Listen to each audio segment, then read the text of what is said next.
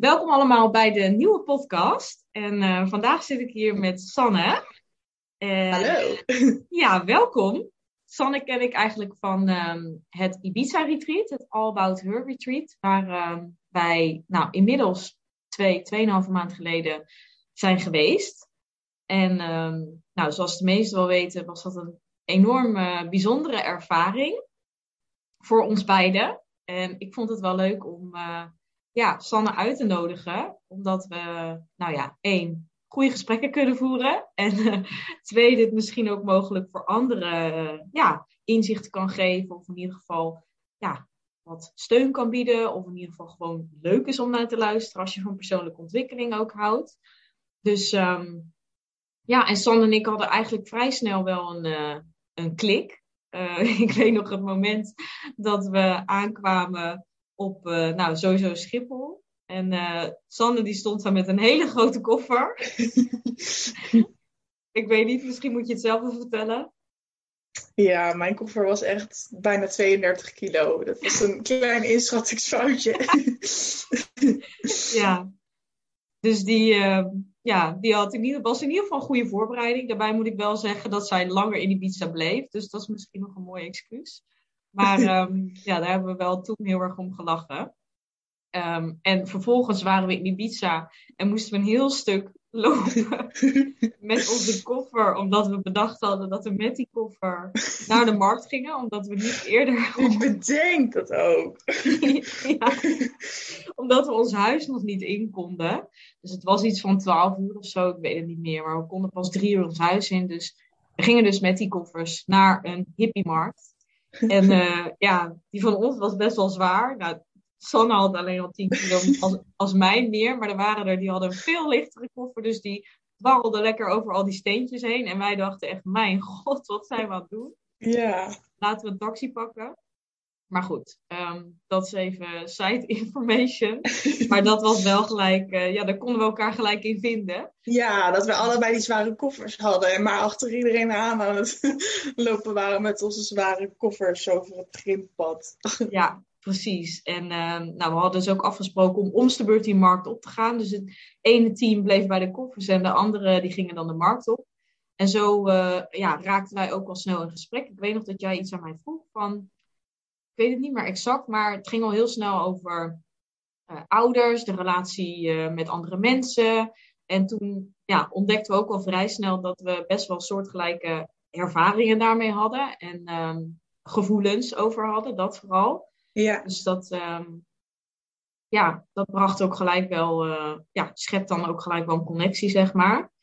Um, en daarna dat we gingen lunchen, vertelde jij mij ook persoonlijke ja, persoonlijke dingen waar je tegenaan liep en waarom je zeg maar eigenlijk ook vooral um, uh, ja, het retreat zeg maar ging doen. Ik weet niet of je daar iets over wil vertellen.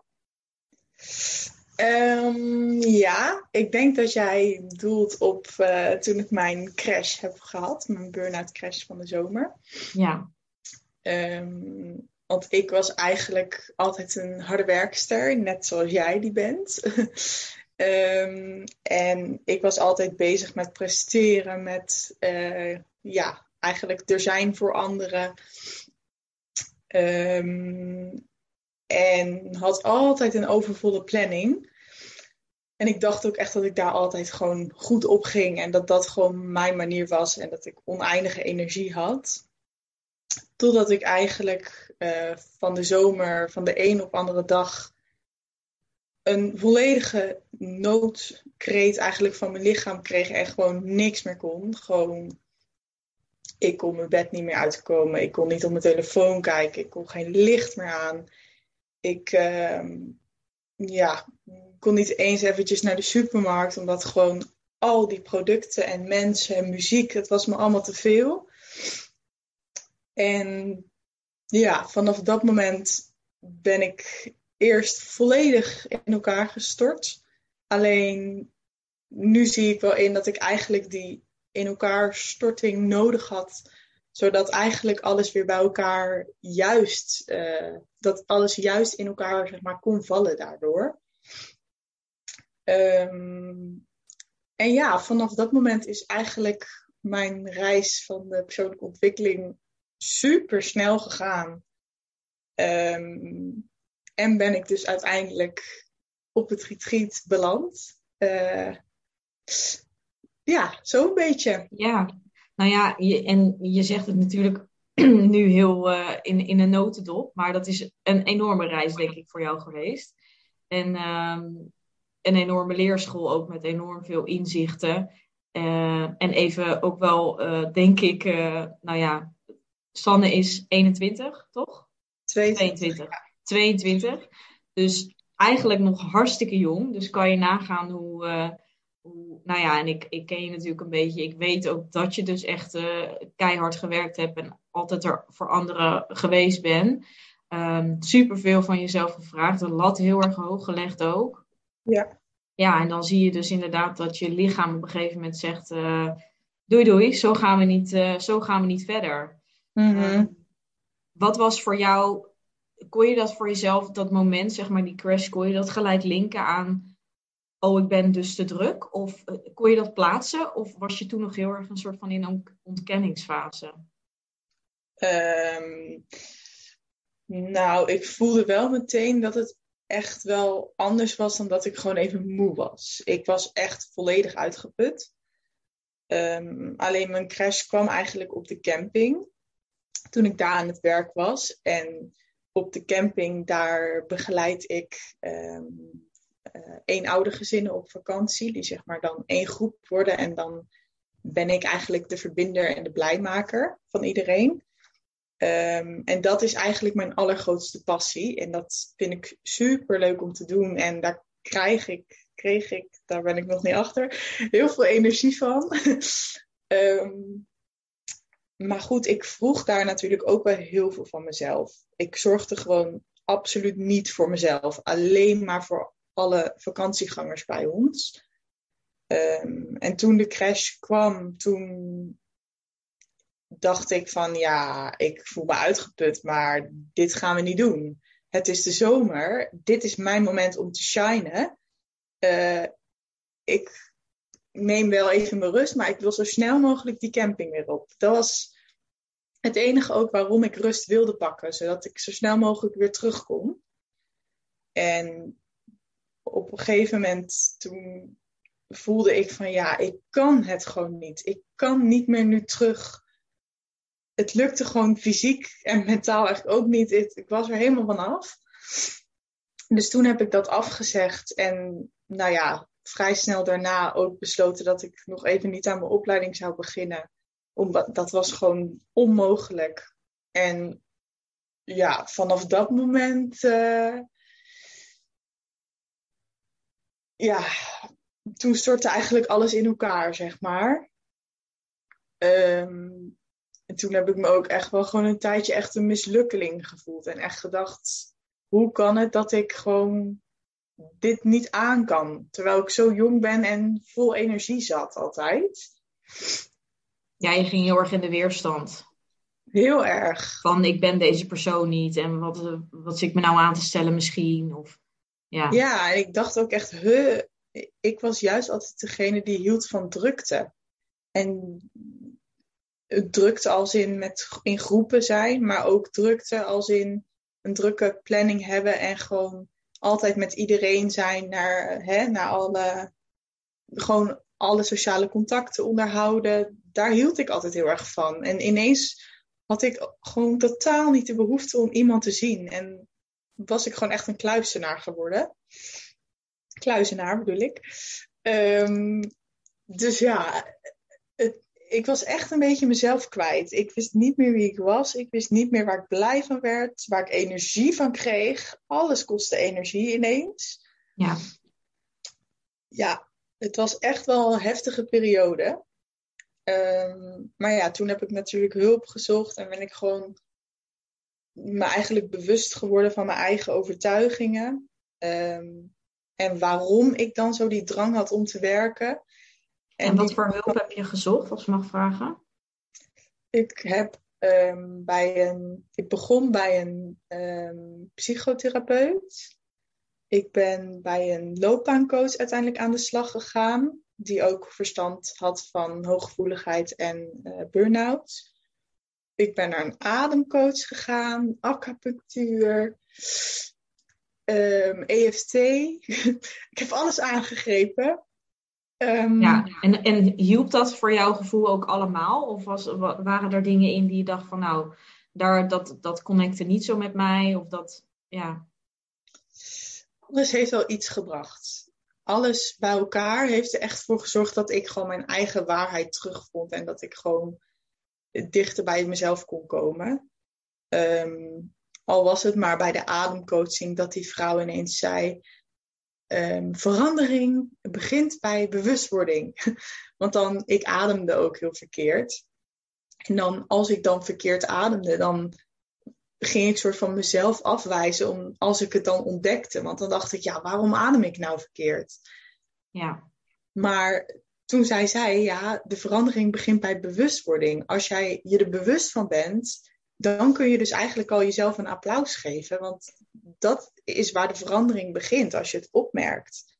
Ja, dus het is iets goeds. Ja, en toen kwam ik erachter dat dat bij ademen zo is. Maar dat is natuurlijk ook gewoon met, uh, ja, met heel veel dingen. Als je het maar opmerkt bij jezelf en als je een bepaald patroon opmerkt, dan kun je er doorheen breken. Ja. En toen ben ik dat echt volle bak aangegaan en ben ik echt ja, met uh, heel veel uh, motivatie en passie eigenlijk al mijn patronen gaan aankijken en één voor één uh, er doorheen gegaan. Ja, want nu kun je het eigenlijk ook heel mooi, en de rest kan jou niet zien, maar ik natuurlijk wel. Nu kun je het eigenlijk ook heel mooi met een glimlach juist vertellen. En zie je, ja, denk ik dat je het bijna gewoon dankbaar bent voor, voor die ervaring. Omdat het je alweer zoveel heeft gebracht. En ja, ik vind het mooi dat jij er zo uh, positief zeg maar naar kan kijken. En nu kijkt sowieso natuurlijk. Maar ook op dat moment dat je heel erg daardoor die motivatie had van... Ja, ik ga dit wel echt doen. En ik, ga, ik, ik wil hier vanaf en ik wil me beter voelen. Mm Want dat is vaak waar, denk ik, uh, bij sommigen... Ja, die blijven daar toch misschien in hangen. Of die hopen maar dat het goed komt. Of weet je wel. En dan verstrijkt de tijd en dan ja, voel je je bewijs van nog niet beter. Dan weet je nog niet wat je wil. En ja, jij hebt dat wel um, ja, echt super knap en goed gedaan. Dat sowieso. Ja, thanks. Het is gewoon, in het begin was ik echt puur aan het focussen op dat ik energie wilde opbouwen. Want dat was gewoon voor mij het allervervelendst. Dat ik gewoon geen energie had. En daar heb ik denk ik gewoon bijna een half jaar was dat gewoon dat ik dacht, ik ga dingen doen zodat ik energie krijg. En toen het nieuwe jaar begon, dat weet ik nog heel goed, had ik helemaal op uh, eh, 31 december had ik een hele lijst gemaakt met alles wat ik achter me wilde laten en hoe ik verder wilde. Het voelde echt als een soort nieuw begin. Ook al was dat al maanden geleden, dat nieuwe begin, maar goed.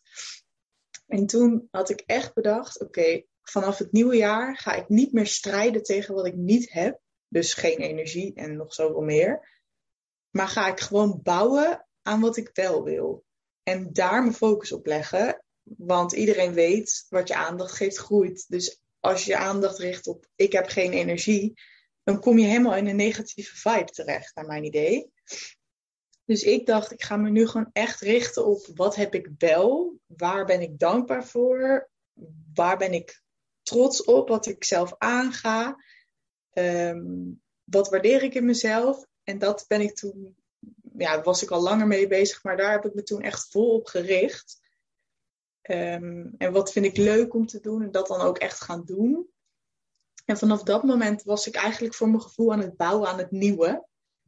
En ondanks dat ik nog steeds niet weet wat dat nieuwe dan is, heb ik er wel echt een volste vertrouwen in dat dat er komt. Zolang ik gewoon mijn gevoel blijf volgen en uh, doe waar ik van op aanga. Ja, ja. Ja, want je zei net ook even heel mooi van, uh, kwam ik er weer achter wat jouw waarheid was of is. Wat is die waarheid voor jou dan? Mijn waarheid is dat alles mogelijk is. Um, zolang je er zelf in gelooft. En zolang je zelf je schaduwkanten, uh, je donkere stukken in jezelf durft aan te kijken. En die durft te voelen. En vanuit daar er doorheen kan breken, zeg maar. Als je dat durft te doen, dan denk ik dat de wereld aan je voeten ligt en dat alles mogelijk is, uh, zolang je maar vanuit flow en vanuit je gevoel je hart volgt. Ja, mooi. Ja. En hoe is, ja, en, en hoe is jouw, um, ik weet het natuurlijk, maar hoe is jouw situatie momenteel dan? Nou, Want dat is een jaar, meer dan een jaar geleden ondertussen. Mm, het is nu bijna tien maanden geleden. Oh ja. Mijn instortingsmoment. Um, en ik ga nu, uh, heb ik nog anderhalve week dingen uh, op de planning. En daarna vlieg ik naar Ibiza en heb ik geen idee wat de rest van mijn leven brengt eigenlijk. Um, sowieso heb ik wel een idee, namelijk veel moois als ik gewoon mijn gevoel volg. Maar ik weet niet wat dat is, dus benieuwd. Um, dus ja, ik ben sowieso van plan om wel lekker te gaan reizen. En, want daar voel ik van dat ik energie van krijg. Um, en vooral gewoon zijn. Niet meer zo continu de focus op presteren en op alle verwachtingen van buitenaf. Maar gewoon puur in het moment zijn en kijken waar ik blij van word. En dan ga ik ervan uit dat de rest daarop volgt. Ja. ja, mega stoer ook dat je gewoon uh, die stap gaat nemen. Uh, en die beslissing maakt van nou, ik ga nu ook voor mezelf kiezen, want dat is het uiteindelijk. Hè? Mm -hmm. Kijk, bewustzijn wat je wil en, en waar je een beetje naartoe wil, dat is één. Maar dan ook echt natuurlijk uitvoeren en daarop actie ondernemen, dat is het tweede. En dat, ja, dat, dat leef je nu wel heel mooi, denk ik. Ja, het is gewoon een kwestie van jezelf het gunnen. En ik gunde mezelf dat absoluut nooit. Ah, in de toekomst. Maar dan moest ik eerst dit, dit, dit, dit, dit. Maar nu weet ik gewoon nee. Je mag gewoon lief zijn voor jezelf. Je mag gewoon je hart volgen. En ja, het is niet gezegd dat ik het niet spannend vind. Want ook ik vind het spannend. Maar ik heb er nu een soort juist uitdaging van gemaakt. Dat als ik iets spannend vind, dat ik het dan juist aanga. Want daarvan leer je en kom je weer verder. Ja. Dus ja, ik kan het iedereen aanraden om gewoon lekker out of comfortzone uh, dingen te doen.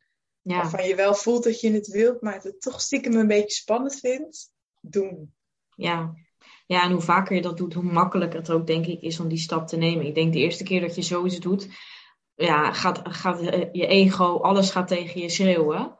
Ja. Maar um, ja, als je het dan gedaan hebt, dan voel je ook zo sterk achteraf. Ja. Dat hebben we beide natuurlijk ook gehad met het, ja, omtrent het retreat. Ja, dat vonden we ook fucking spannend.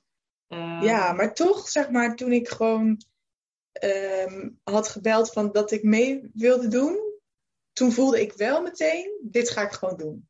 Dit is voor mij. Het voelde gewoon, hier moet ik bij zijn. ja, dat had ik ook, ja. Dus je voelt gewoon in je of je of je echt, zeg maar, angst hebt omdat je het eigenlijk toch niet wilt.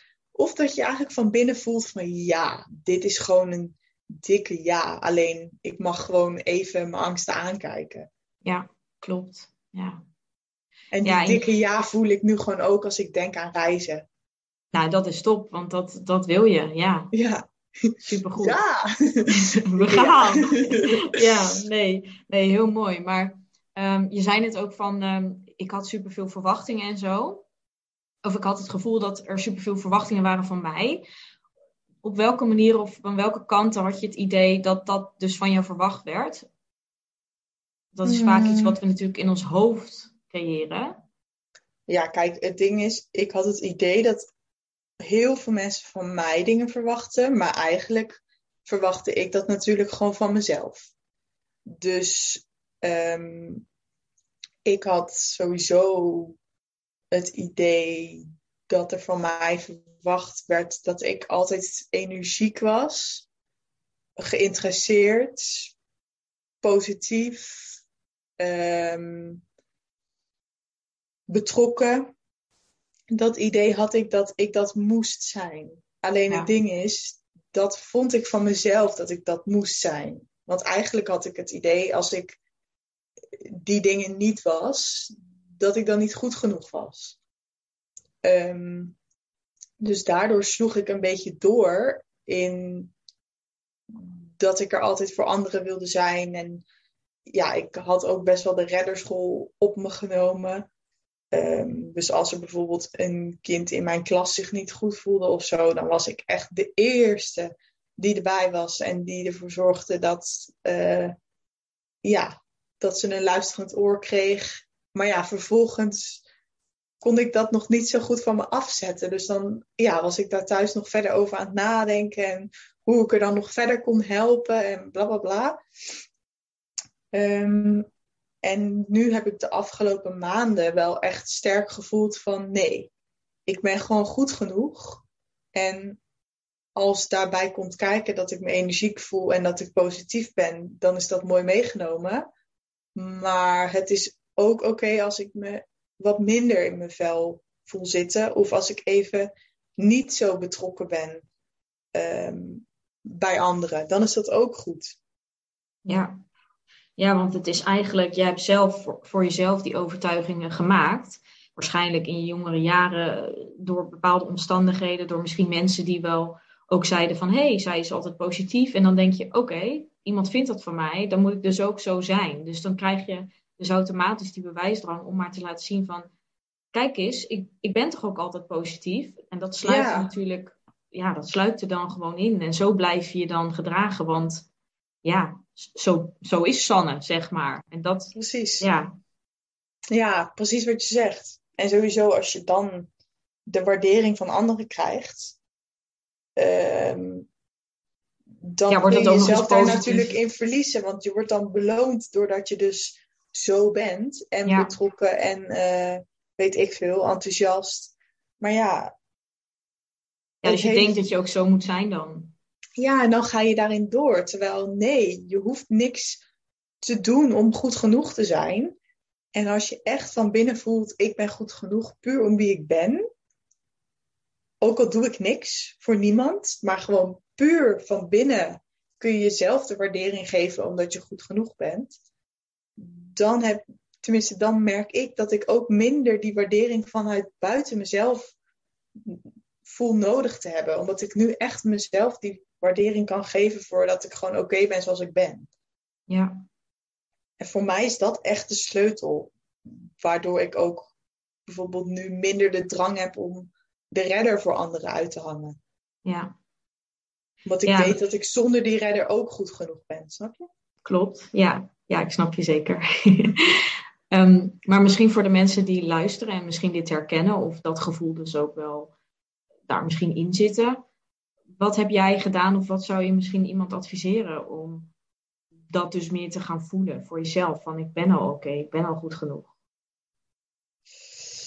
Um, dus misschien niet in één zin te zeggen, maar. Ja, ik denk dat dat sowieso voor iedereen anders is. Maar wat voor mij heeft geholpen, is veel schrijven. Um,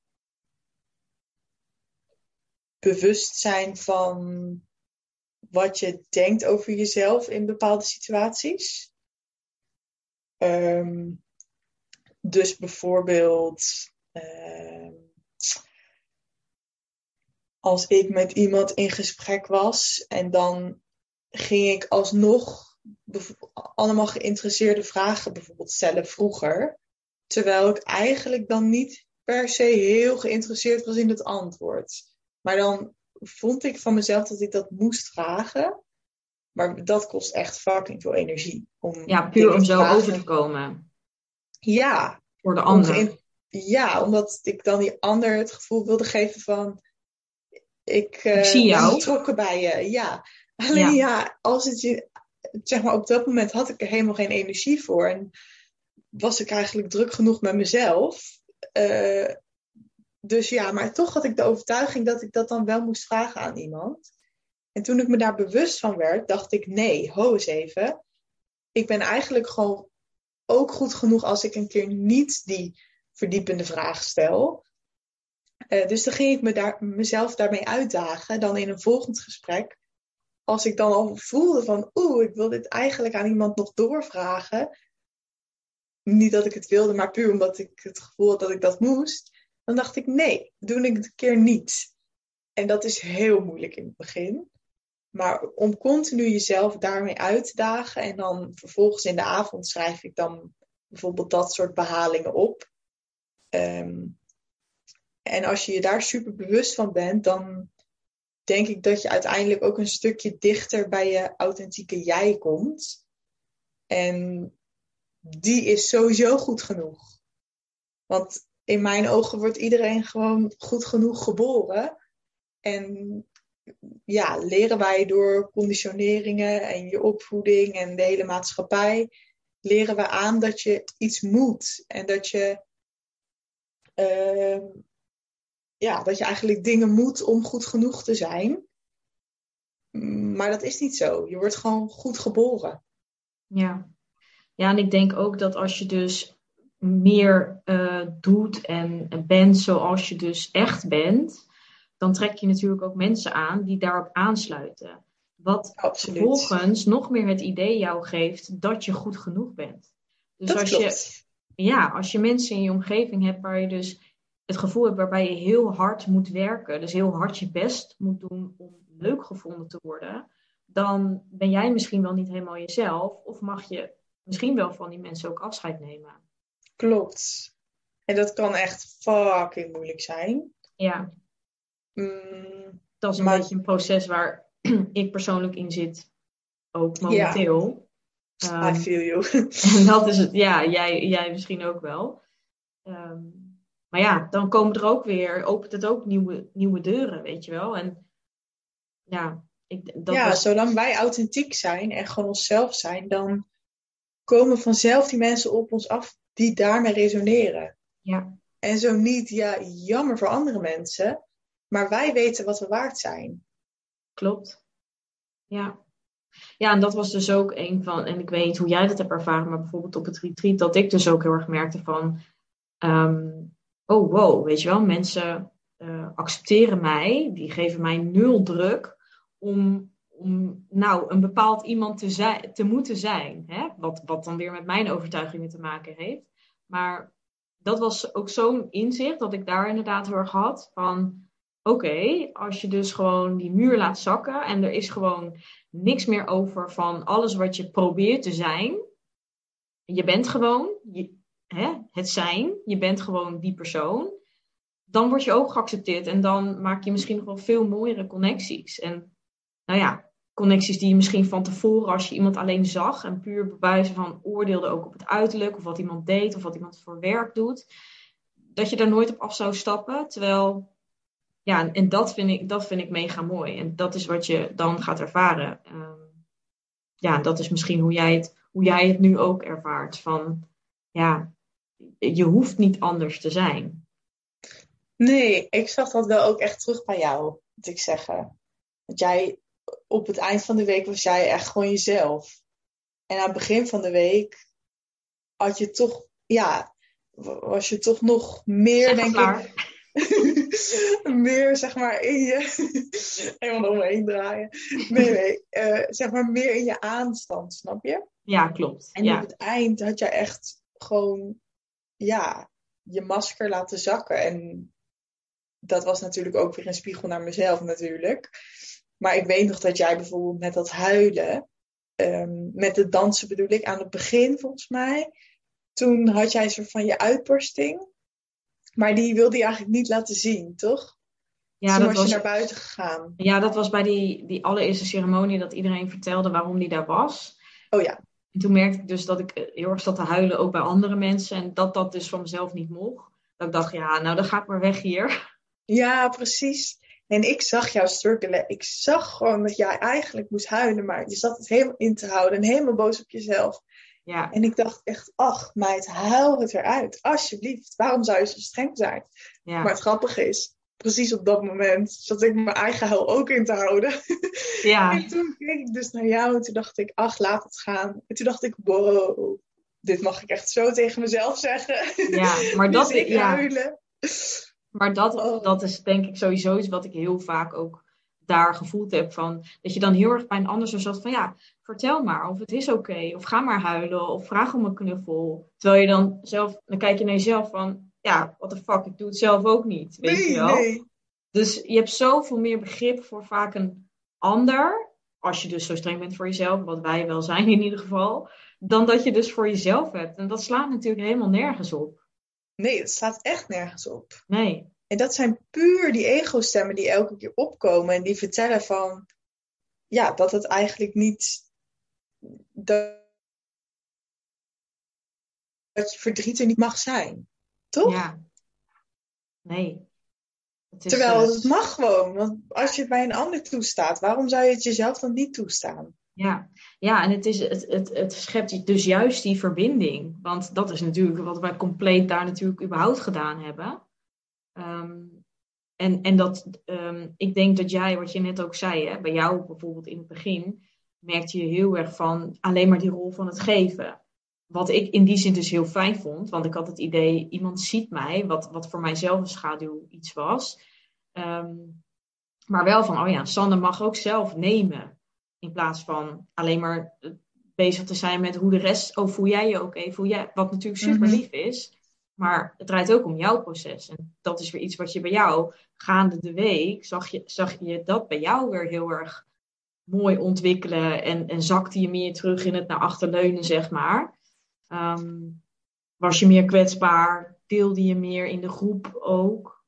Ehm, Ja, ja, en, en zo heeft natuurlijk iedereen zijn ding hoor. Maar ja, dat, iedereen heeft dus die, ja, een bepaalde muur. En dat uitzicht natuurlijk op verschillende manieren. het is ook wel leuk, want ik had echt mezelf, zeg maar, in de, een paar maanden thuis, had ik mezelf echt aangepraat dat ik puur de gever was voor anderen, omdat ik me dan gewaardeerd voelde. Maar dat is helemaal niet zo. Ik heb gewoon eigenlijk heel veel liefde in me om te geven. En ik vind het gewoon heel fijn om anderen het gevoel te geven dat ze er mogen zijn, zeg maar. Ja, Dat is niet omdat ik iets wil van iemand anders. Dat is puur omdat ik dat voel voor iemand. ja dat zit ook Ja, wel dat was oprecht ook in jou. een inzicht. Ja, dat Ja. was gewoon echt wie ik was en niet wie ik ben, bedoel ik. En niet eh, dat ik dat moest doen van mezelf of zo. Dat, Nee, ja, geen rol. Absoluut niet. En dat Nee. voelde ik toen ook wel heel sterk. Dat ik dacht, ja, ik heb mezelf nu eigenlijk in de paar maanden thuis helemaal wat kwalijk genomen dat ik er altijd voor anderen ben. Maar ja, dat slaat natuurlijk ook weer nergens op. Nee, het is ook gewoon een Dat is- mooi karaktereigenschap van jou. Ja, Ja. en dat is ook gewoon wel echt wie ik ben. Het enige ding is alleen dat ik wel gewoon ook wat ik voor anderen geef, namelijk dat ik ze graag zie, dat ik dat ook mezelf mag geven. En dat ik mezelf ook toe mag staan dat ik mezelf zie en voor Ja. mezelf zorg. Ja, een stukje grens ook aangeven. Wat je net zei van, hè, ik ben nu diepgaandere vragen gaan stellen of ik ga op iets door.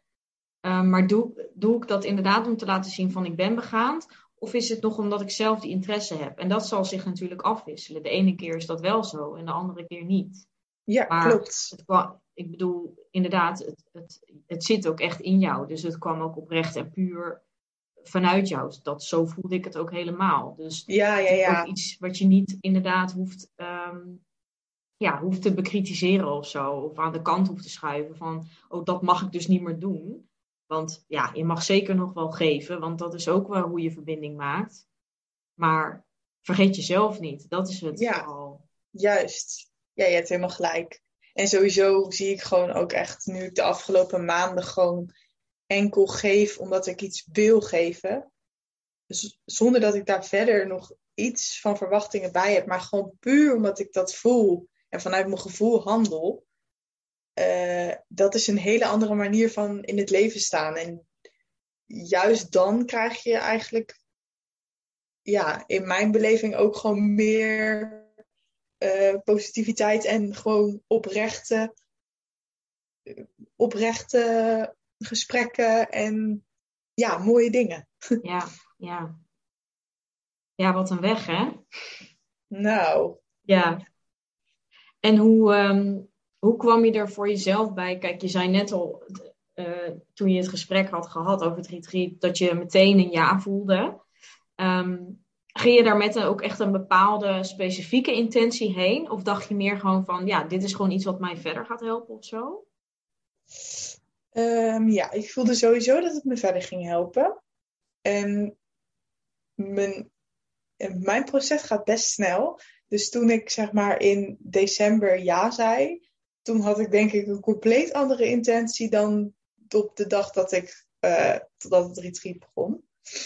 Maar toen ik er echt was en een paar dagen daarvoor, toen voelde ik ja, dit is gewoon de manier voor mij om gewoon de liefde die ik altijd voor anderen om me heen heel sterk dus voel, om die ook een keer voor mezelf te gaan voelen en ook mezelf te gaan geven. Ehm, ik dacht namelijk echt dat dat onmogelijk was. En dat als ik niet geliefd werd door anderen, dat ik dan me gewoon ongeliefd voelde. Ik dacht echt dat dat zo werkte. Maar wow, uh, ja, dankzij gewoon mijn hele Ibiza-avontuur en ook mijn uh, weken daarna in mijn eentje, toen heb ik zo erg de verbinding met mezelf gevoeld. Ik voelde me zo in verbinding terwijl ik helemaal in mijn eentje was. En toen dacht ik echt, ja, dit is het. En vanuit daar heb ik ook echt de mooiste verbindingen weer gemaakt. Maar puur omdat ik me eerst focuste op, op de verbinding met mezelf en dat ik mezelf kon zien en de liefde kon geven. Ja. Dus ja, dat is super waardevol. Ja, ja, ik wou zeggen van heb je, is, is dat ook wat je um, positief zeg maar voor jezelf daar het meest hebt uitgehaald? Na die week. Ja, absoluut. Dat, ja. En ook dat je dat kwetsbaarheid eigenlijk heel krachtig is. Ja. Ik heb daarna echt nog best wel vaak dat ik gewoon heftige dingen meemaakte. En dat ik me super kwetsbaar voelde. En dat ik dan juist dacht: oké, en nu mag ik dus hulp gaan vragen. Terwijl dat was echt mijn allergrootste nachtmerrie. Om in mijn kwetsbaarheid, zeg maar, me dan te laten zien. Dat wilde ik echt niet. En dankzij het retreat heb ik dat ook wel echt geleerd. Dat dat juist super verbindend en krachtig en ja, puur is. Ja, klopt. Ja, je zei net al even van, ja, jouw proces gaat snel. Nou, dat vind ik ook zeker. Hm. Ik ben dan heel benieuwd, hoe denk je dat dat komt? Heb je daar voor jezelf een verklaring voor? Ja, dat is wel ik. Um, ik ben altijd wel, zeg maar, heel um, gedreven. Als in, als ik ergens mee bezig ben, ga ik er voor de volle 100% voor. En nu is gewoon waar ik me echt mee bezig hou, zo goed mogelijk voor mezelf zorgen. Um, that's it. Ja. En alles wat daarbij komt kijken, als in uit mijn comfortzone gaan en dan vanuit daar weer um, ja, volgen waar mijn hart zelf van gaat kloppen. Zeg maar. Dat is ook allemaal goed voor jezelf zorgen. Maar ook in gezond eten, in sporten, maar wel alleen sporten als je er zin in hebt en niet omdat je het van jezelf moet. Uh, in met mensen afspreken, in, ja, in alles, letterlijk in alles. Ja, en wat zijn, ja, die ga je sowieso hebben, maar wat zijn hm. voor jou obstakels of dingen die jij nog moeilijk vindt op dit moment, zeg maar? Wat, waar, loop je te, waar loop jij tegenaan?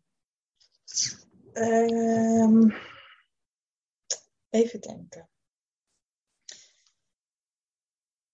Ik vind momenteel het moeilijkste dat ik echt helemaal mag loslaten dat ik dus geen plan heb. Want vroeger was ik echt planfreak. En nog steeds zit dat wel een beetje in mij. Dus ik ben geneigd om als ik nu dus volledig me over te geven, als ik me nu volledig overgeef aan het leven eigenlijk en wat dat voor mij in petto heeft, om dan toch dingen te gaan plannen. Ja. Dus ik mag mezelf continu daaraan herinneren dat ik dat niet hoef te doen en dat ik het gewoon los mag laten. Ja. De hele maatschappij is natuurlijk ook gewoon erop ingericht dat je een plan hebt. Want als ik mensen vertel, ik ga naar Ibiza en ik heb een enkeltje geboekt en ik voel dat ik lekker ga reizen en dat er allemaal dingen op mijn pad komen, dan denkt iedereen echt, nou ja, blijf lekker in je droom geloven. Maar heb je ook nog iets wat je echt gaat doen, zeg maar? Ja. En ja, iedereen die, de meeste mensen zijn wel natuurlijk zo, um, zitten zo vast in hun veilige wereldje dat, ja, dat het niet echt normaal is om te vertrouwen op wat er komt. Als je je ja, loslaten is mega eng. Ja. Ja. Dus ik vind het wel moeilijk dat veel mensen voor mijn gevoel me daarin terughalen. Alleen, ja. dat heb ik juist nodig om nog meer de kracht in mezelf te voelen. Dat ik juist daarom dat gewoon kan. Ja, ja het is, het is, je hebt dan waarschijnlijk het gevoel ook heel erg dat je jezelf moet gaan verdedigen met allemaal redenen waarom je dat dan gaat doen. Terwijl, ja, je gaat het, het gewoon voelt doen. Gewoon en jij, voor jou voelt het goed. Ja. ja. En daar mag je dus op vertrouwen. En dat is natuurlijk mega moeilijk. Maar ja, en ja, even denk ik ook voor de... Ik bedoel, hoe vaak uh, zette jij een wekker per dag? Ja, maar goed. Voorheen? Ja, echt. Ja, dat Om is even echt in te beelden hoe goed jij in plannen was, zeg maar. Ja, dat is echt te veel. Ik zette echt, zeg maar, een jaar geleden of zo zette ik echt 40 wekkers per dag. Ja, ik schrok hier dus echt van. Ik dacht, wat? Bestaat dit? ik heb ook nog nooit iemand ontmoet die dat ook heeft. Dat is echt wel een debiel iets eigenlijk. Ja, jij mocht van jezelf gewoon echt van, hè, dan gaat de wekker, dan moet ik aan het volgende beginnen. En dan gaat de wekker, dan ga ik dat doen. En dan ga ik... Je deed het echt als Ja. reminder of zo. Of een structuur. Of... Ja, om... Ik had gewoon zo'n volle planning dat ik gewoon... Ja, Je moest wel. niet echt gevoel. weer... Het, ja, voor mijn gevoel was het echt een noodsituatie waardoor ik gewoon mijn afspraken in bedwang kon houden. Dus als ik dan iets deed, dan ging mijn wekker en dan wist ik, oh ja, over een half uur heb ik het volgende. En dan ging mijn wekker weer en dan wist ik, oh ja, ik moet aanstalten maken, want over een kwartier is het zover. En dan vijf minuten van tevoren. Wauw. Het is nu echt dicht in de buurt. Maar ja, dan krijg je continu een soort adrenaline. Ja, dat is een stressding. Ja. Ja, het is heel erg stress. heel Maar ontspannen die planning van jou. Wat? Ik zeg heel ontspannen die planning van jou. Ja, absoluut niet. Maar wat een vers ja, dan, dan snap ik dat dit je grootste uitdaging ook is. Van geen planning hebben en het overlaten aan het moment en de tijd die op dat moment eh, beschikbaar is, een soort van. Ja, man. Maar ik ga wel gewoon echt het beste erop als ik gewoon geen tijd heb en gewoon puur doe waar ik van op aanga. Want op de camping bijvoorbeeld heb ik ook heel vaak, dan zet ik dus nooit wekkers. En dan is het gewoon, ik ga gewoon mee op de flow. En dan voel ik me ook het best. Ja, Alleen ik was zo gevangen in mijn strakke planning voor mijn gevoel, dat ik niet anders kon dan mijn planningen, of dan mijn wekkers zetten. ja. En ik moet eerlijk bekennen, zelfs nu, ik kijk nu bij mijn wekkers, heb ik gewoon 1, 2, 3, 4, 6 wekkers. Nou, dat is, is dus echt veel minder voor mij. Maar ja, ik ben er nog niet helemaal vanaf. Oh, dit is een eh, confession. ja. Maar ja, dan Maar wat, wat, waarvoor heb je nu wekkers gezet, als ik mag vragen? Nou, dan twee voordat ik wakker moest worden. En dan één voor mijn ontbijt moet nu wel ongeveer op zijn. want, want anders ben ik niet op tijd voor deze opname. en dan heb ik straks nog een wekker, zodat ik eh, niet vergeet dat ik mijn boodschapjes in huis haal. En daarna nog een wekker voor mijn avondplannen. Maar heb jij dan het idee dat als je die wekker. Ben je dan zeg maar. eh, Doe je dan dingen heel langzaam of word je dan lui? Of is het zo dat je dan inderdaad te lang in je bed blijft zitten? Waar ben je dan bang voor als die wekker er niet zit, is? dat ik, dat ik iets. Ik kan zeg maar zo in dingen opgaan dat ik de tijd vergeet. Dus voor mijn gevoel, als ik de wekker niet zet, dan leef ik gewoon zo in mijn flow dat ik al mijn afspraken vergeet. Want Hm. weet je wat fijn is? Ik hoef dus niet in mijn hoofd nu te gaan nadenken. Hoe laat is het? Ehm, is het al tijd om dit te gaan doen of dat te gaan doen? Nee. Ik kan gewoon optimaal chillen totdat mijn wekker gaat. En dan weet ik, ja, het is tijd. En dan gaan al die stressoren aan en dan komt Sanne in actie. nee, nee, nee. Ik heb nu een, een liedje als wekker. Want inderdaad, mijn wekkertoon was één grote stressbron. Ja. Dus nu heb ik een heel rustgevend liedje. En snap dan... ik als je hem twintig keer per dag hoort. ja, juist. En dan weet ik, ja. Dat gaat al beter, ja. Ja, dus we komen er wel. Maar over anderhalve week, als ik dus geen planning meer heb, is het ook gewoon geen wekkertijd. Nee. Maar nu maak je die, zit je dan de avond van tevoren, zit je naar je dag te kijken. Oké, welke wekkers ga ik zetten? Ja. Ja, ik denk echt dat als mensen dit horen, dat ze, dat ze denken, huh? Maar goed, misschien vergis ik mij en ben ik hier de gekkie die niet weet dat dat bestaat. Maar... Oh, als iemand zich hierin herkent, stuur me alsjeblieft een bericht. Het lijkt me geweldig als ik één iemand... Ja, precies. Ik kan me ook echt niet voorstellen dat mensen dat niet doen eigenlijk. Nou ja, ik ken er heel veel mensen die dat niet doen. Ja, dat is zo. Nee, ja, ik ben daar een echte uitzondering. Maar het, nee, maar het is ook niet per se verkeerd. Hè? Nee, dat, dat, zo wil ik ook, dat bedoel ik ook helemaal niet. Het is, nou wat je nu doet is al een stuk beter. Alleen het is gewoon, denk ik, nog wel iets wat je nog iets meer zou mogen loslaten.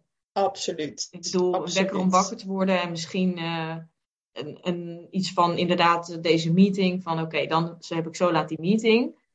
Maar ja, ja, dat is ook. Het is ook. Überhaupt, zeg maar, gewoon de retreatweek. Dat we gewoon een week lang geen tijd hadden en geen. Oh, dus ook geen werkers voor mij. Nou. Ja, voor jou was dat dus heel heftig. Ik vond dat dus helemaal. Ja, ik weet niet. Voor mij was dat dus niet zo boeiend. Nee, ja, ik weet niet, man. Maar dat ik geen telefoon had en dat ik gewoon geen social media had, prima. Maar dat ik de tijd Ja, dat was voor mij weer iets anders. Ja, daarom. Oh, mijn god zeg. Ja.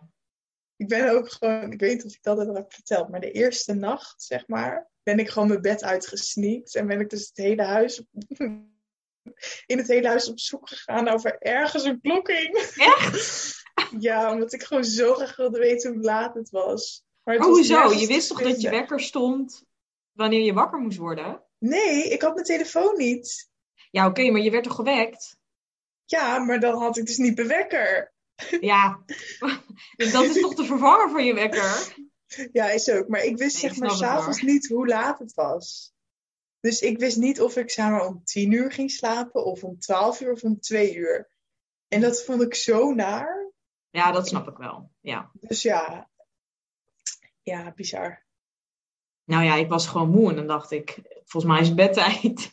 Dat is ook gewoon je natuurlijke ja. natuurlijke ritme. En dat is ook maar best. En aan het eind van de week was ik daar helemaal in die flow natuurlijk. Ja, ja. En ging dat helemaal goed. Alleen in het begin moest ik daar echt even doorheen. Ja. Maar dat heb je gedaan en nu weet je dat. Ja. Dus dat is mooi. Ja. Ja. En ook voor jou um, qua voeding, dat is wel grappig. We aten heel erg ja, super gezond op het retreat. We hadden ook echt een, uh, een kokkin, als je dat dan zo zegt. Ehm, die dus helemaal glutenvrij, vaak vegan, nou ja, weet ik het wat, allemaal voor ons kookte. En voor Sanne was dat best wel nieuw. Dus die zat eigenlijk iedere avond uh, nieuwe dingen te eten. Waarbij ze echt zo zat te kijken van, jongens, wat is dit? Ja, en dan was het ook nog stilte tijd. Dus niemand kon me dan vertellen wat het was. ja. ja. En dat was wel mooi om te zien. Maar zelfs daarin ga je dan eigenlijk processen aan. Ja, echt in alles. Ja. Maar het, was wel uiteindelijk, ik voelde me echt gezond na die week. Ja, dat snap ik. ja, terwijl thuis eet ik ook gewoon heel gezond, hè, maar dan ken ik het gewoon. Maar ik had er geen idee wat er op mijn bord lag. Nee. nou, je smaak is in ieder geval aardig verbreed. Absoluut, absoluut. Ja, ja je echt geen idee wat voor processen we daar allemaal zijn aangegaan. Dat is echt nee. bizar. Ja, ja, het is ook lastig onder woorden te brengen. Dat, dat heb ik ook al een paar keer gezegd. Maar ik denk wel dat. Um, nou ja, dit, we hebben het niet eens uh, specifiek heel erg nu over het retreat zelf gehad. Maar wel gewoon het proces en jou als persoon. Um, ja, en ik denk dat dat super waardevol is. Ook als je dit luistert of herkenning daarin voelt. Um, en misschien wil je nog iets delen of kwijt überhaupt. Of wil jij het nog ergens over, over hebben? Dat kan natuurlijk. Nee, ja, ik uh, vond het leuk. Ik ben benieuwd of de luisteraars er iets aan hebben gehad. Ehm, ja, ik wil gewoon iedereen meegeven van zorg goed voor jezelf. En ehm, neem juist een keer juist dat stapje terug. Zeg een keer nee tegen iemand anders en daarmee ja tegen jezelf. Want uiteindelijk kun je pas er voor iemand anders zijn als je er eerst voor jezelf bent. Um, en ja, zolang je op je gevoel afgaat, dan uh, volgt de rest zich vanzelf. Komen er hele mooie dingen, ja. Nou, en we gaan je avontuur in Ibiza zeker volgen. Sanne die hm. schrijft ook hele mooie posts op Instagram. Dus zeker eventjes hm. volgen. Het is gewoon je hele naam, hè? Uh, ja, Sanne en dan .lb. Sanne.lb. Ik zet het ook wel eventjes in de show notes van de aflevering. Dan kunnen jullie even doorklikken. En je kunt ook altijd vragen stellen aan Sanne. Of eventjes connecten of een berichtje sturen. Misschien met wat je van de aflevering vond. Dat zouden wij natuurlijk super leuk vinden. Ja. En um, ja, ik wil jou super bedanken voor je openheid en kwetsbaarheid. Om het ook weer op deze manier hier te delen. Dat is natuurlijk ook niet zomaar, zomaar iets. Dus um, ja. Geen dank. Jij ook bedankt voor nou, alle leuke vragen. En ook voor jouw openheid natuurlijk en betrokkenheid. Ja, ik denk dat het een eh, hele mooie podcast is. We gaan het zien. Tuurlijk, ja. nee. nee, nogmaals um, superleuk. En uh, nou, wie weet doen we nog eens een aflevering. Lijkt me leuk in ieder geval. Ja, ik ben er helemaal voor in. Gaan we doen. Doei! Doeg!